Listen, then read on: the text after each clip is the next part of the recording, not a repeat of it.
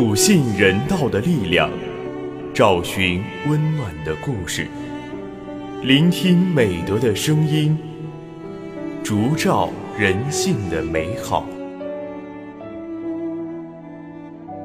每晚十点，博爱夜读为你打开中国人的情感读本。人间有情，唯爱永恒。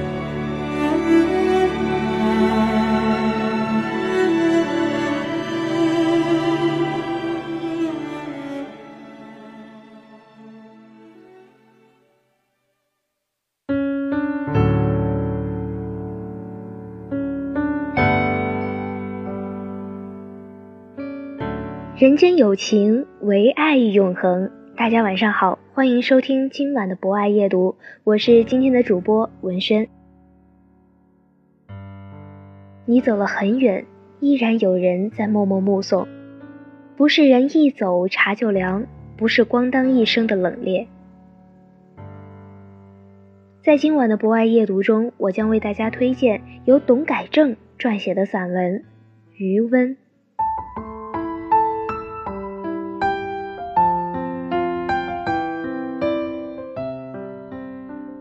给母亲买过液化气罐和灶台，用了几次后，她就不用了。液化气看不见、摸不着、琢磨不透，没有柴火看着实在踏实。主要原因是液化气关火就凉了，锅里的饭菜再热一次也就不好吃了，不像柴锅。灶堂里燃剩的柴火或柴草的余烬，足以让大锅里的饭菜保持足够长的温度。甚至于许多温暖都是余烬完成的。我烧过柴锅，煮鱼到最后，佐料放齐了，收汁了，就不用再放柴火烧了，将余烬拢在一起，锅盖盖好，你就可以去干别的事情了。一两个小时回来，揭开锅，香气扑鼻，剩余的不多不少的汤汁还在小鱼吐泡一样咕噜着，一切刚刚好。比刻意控制的火候还要好，红烧肉也是这样，炖猪脚、咸鸭子、炖黄豆等都是这样的。想要炮制一锅金灿灿、恰似穹庐的锅巴，没有余烬的慢制，味道是出不来的。余烬的好，在于不用你花时间、花精力去经营，它在你注意力之外，把最需要耐心的一切都替你做了。你不得不承认。让人难以忘记的味道是要用时间来成就的。就说简单的一道菜吧，红烧羊肉，无论怎样有口碑的饭店里，也不会花三四个小时的时间让调料与羊肉相融，让羊骨头里的味道漫进出来，完成自身的滋润和丰盈。他们等不起，你也等不起。那年我去宿州老林那里游荡。老林关了书店，买了半只羊，剁碎了，放在一大口柴锅里去煮。我记得他用的是松木，架在高宽的灶堂里，燃烧出远古荒郊野外篝火的情味。然后老林就带我去闲逛，回来已经天黑了。他拎了一瓶柳浪春，我们勾肩搭背，边走边说。走到门外，那香气就直往人鼻子里钻了。拉开门。一屋子的肉香，揭开锅，汤已经差不多干了，油油渍吱吱的冒着细泡，每一根羊骨头都是油光闪亮，那是我吃过最好的红烧羊肉。已经十多年没见过老林了，想得很。严冬的清晨起来洗漱是很煎熬的，好在一到灶台上，并不是灶冷锅寒的，灶台依然是温热的。吊罐里的水也是温热的，母亲深夜煮开的稀饭，于静替她慢慢熬制着，依然慢动作般慢慢翻涌着，一股稻米的热香，温暖便会在短暂不适后由触觉而心灵。母亲在我住的小城帮我带了几年孩子，再叫她来，她就不答应了。她说城里是方便干净。可是人与人之间没有乡下暖心暖肺。他说，那天他在把我家院子里种的丝瓜带了几根，送给平时和他偶有说话的张妈，张妈死活不要。他很尴尬地拿着几条特选的丝瓜下楼来，刚一下台阶，就听见身后咣当一声，砸得他心里一哆嗦。我也有这样的体验，还是老林，在北京时我们同去拿货，他住在我楼上，晚上我去见他，我们聊了很久，招待所忽然停电了，我就告辞下楼，他在门口送我，我眼睛不好，摸着墙壁向下走去。约摸有五六分钟吧，走到回廊尽头时，电忽然来了。我下意识回头，老林依然站在门框边看着我。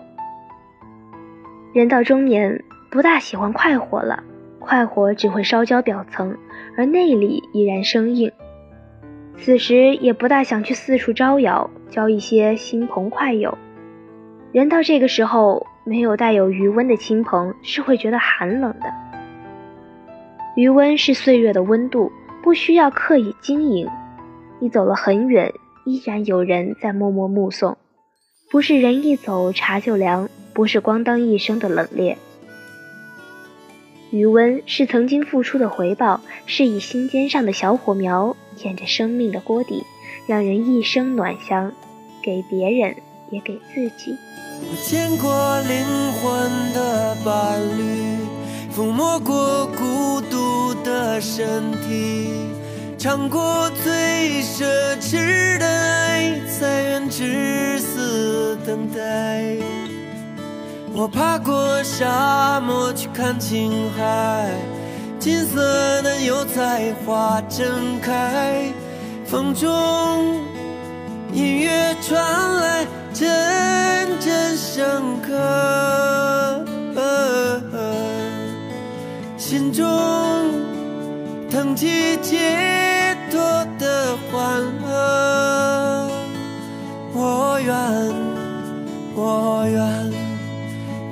自己点燃。生于最冷的冬天，我的名字叫温暖。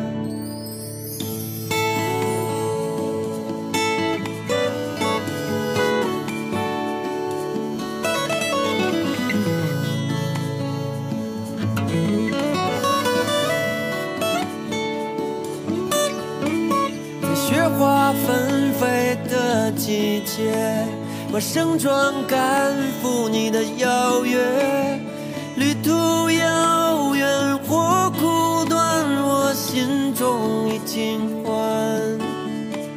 我知道世界会变小，我明白人总会变老，天堂的路会越来走。哦，难当中有你为我备的美酒，我愿，我愿把自己点燃，生于最冷的冬天，我的名字叫温暖。好的。以上就是今晚博爱夜读的全部内容。主播文轩，非常感谢您的聆听。本节目由中国红十字会总会报刊社与武汉市红十字会联合出品，专业知识汉口学院传媒学院。并在喜马拉雅 FM、蜻蜓 FM、荔枝 FM、懒人听书、凤凰 FM、企鹅 FM、虾米音乐等平台同步播出，期待您的持续关注。人间有情，唯爱永恒。让我们下次再见。金色的油菜花正开，风中。音乐传来，阵阵深刻，心中腾起解脱的欢